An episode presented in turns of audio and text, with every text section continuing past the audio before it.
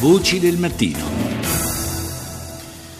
Parliamo adesso del Trans-Pacific Partnership, l'accordo commerciale che lo avete sentito anche dai titoli che abbiamo ascoltato poco fa, eh, accordo commerciale di notevoli dimensioni che è stato eh, siglato infine ieri dopo un lungo negoziato. Ne parliamo con l'economista Giorgio Lunghini. Buongiorno. Buongiorno.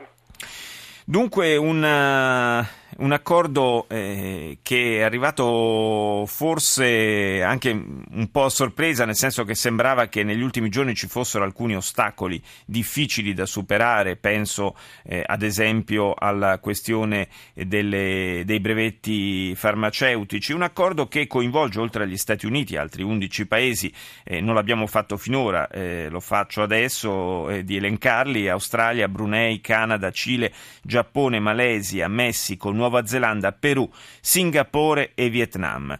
Eh, professor Lunghini, un diciamo eh, un puzzle abbastanza eh, composito di paesi. È un puzzle molto composito e la cosa che colpisce di più naturalmente è che tra quegli 11 paesi non ci sia la Cina. Certo. Eh, infatti questo TPP è uno dei due grandi accordi commerciali l'altro è il TTIP che si rivolge invece all'Europa, con il quale gli Stati Uniti cercano di definire un nuovo ordine mondiale, oggi c'è un grande disordine mondiale, soprattutto alla luce della crescente importanza della Cina. L'America è molto preoccupata del fatto che la crescita della Cina sottragga agli Stati Uniti il dominio economico e commerciale eh, nel mondo. Eh, come lei ha ricordato ci sono state grosse difficoltà all'interno degli Stati Uniti, soprattutto, ma non soltanto da parte del Partito Repubblicano, anche dai sindacati per esempio e dagli ecologisti e via dicendo, temendo che questo accordo, i sindacati temono che questo accordo possa comportare una diminuzione dell'occupazione negli Stati Uniti. E per quanto riguarda i brevetti invece ed è ovvio che così fosse, gli Stati Uniti, soprattutto per le industrie farmaceutiche, tenevano ad una maggior durata, 12 anni addirittura, di brevetti, che evidentemente contrasta con gli interessi degli altri paesi che producono prevalentemente farmaci generici. Certo. In realtà questo accordo non è ancora compiuto perché deve passare al vaglio del Congresso degli Stati Uniti entro 90 giorni e non è scontato che riesca ad ottenerlo.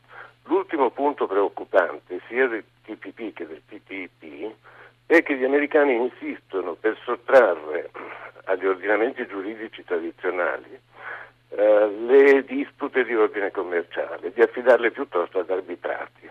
Questo è un problema di particolare eh, interesse e ragione di preoccupazione per quanto riguarda l'eventuale accordo con l'Europa.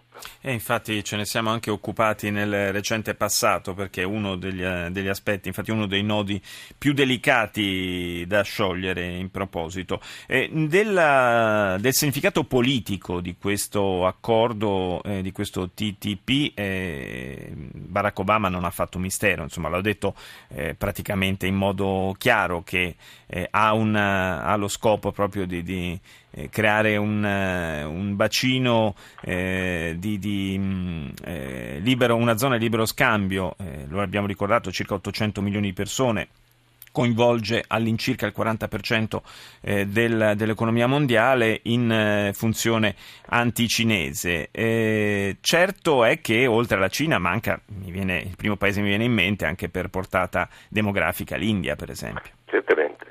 Eh, come lei ha ricordato, Obama è stato estremamente esplicito sul significato di sua, questo suo interesse a questo accordo. Mm, Obama ha detto che quando più del 95% dei nostri consumatori potenziali vivono al di fuori dei nostri confini, non possiamo lasciare che siano paesi come la Cina a dettare le regole dell'economia globale. Come ci siamo già detti è precisamente questo il punto.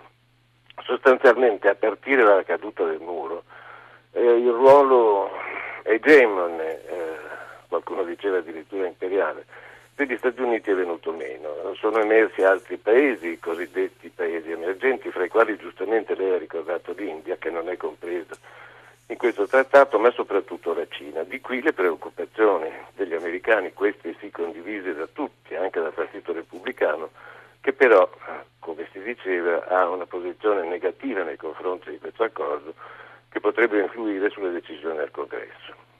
Ci sono state delle reazioni. Ieri eh, anche da parte del nostro governo, abbiamo letto sulle agenzie, eh, in pratica il Ministero eh, per lo sviluppo economico auspica che questo eh, accordo sul, eh, sulla partnership eh, transpacifico possa essere anche una spinta per un'accelerazione del negoziato invece per il TTIP, cioè l'accordo per la zona di libero scambio che dovrebbe coinvolgere Stati Uniti e Unione Europea. Eh, secondo lei ci sono dei margini perché questa accelerazione abbia luogo? Se devo essere sincero ed esprimere il mio parere, eh, spero che non ci siano. Mm.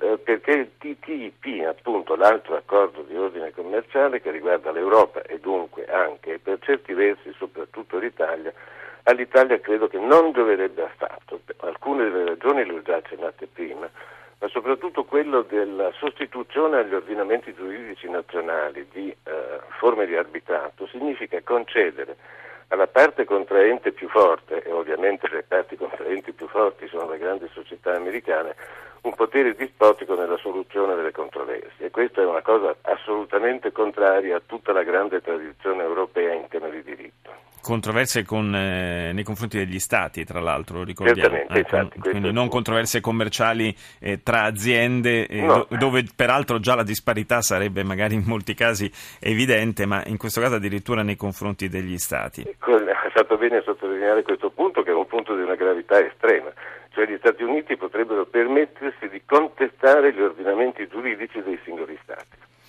Questo certamente è un motivo di preoccupazione, chissà che eh, non si possa trovare un, uh, un'intesa al di là uh, di, questi, di, questi, ostacoli. Staremo a vedere nei prossimi mesi. Certo è che al momento sembra abbastanza impantanato il negoziato.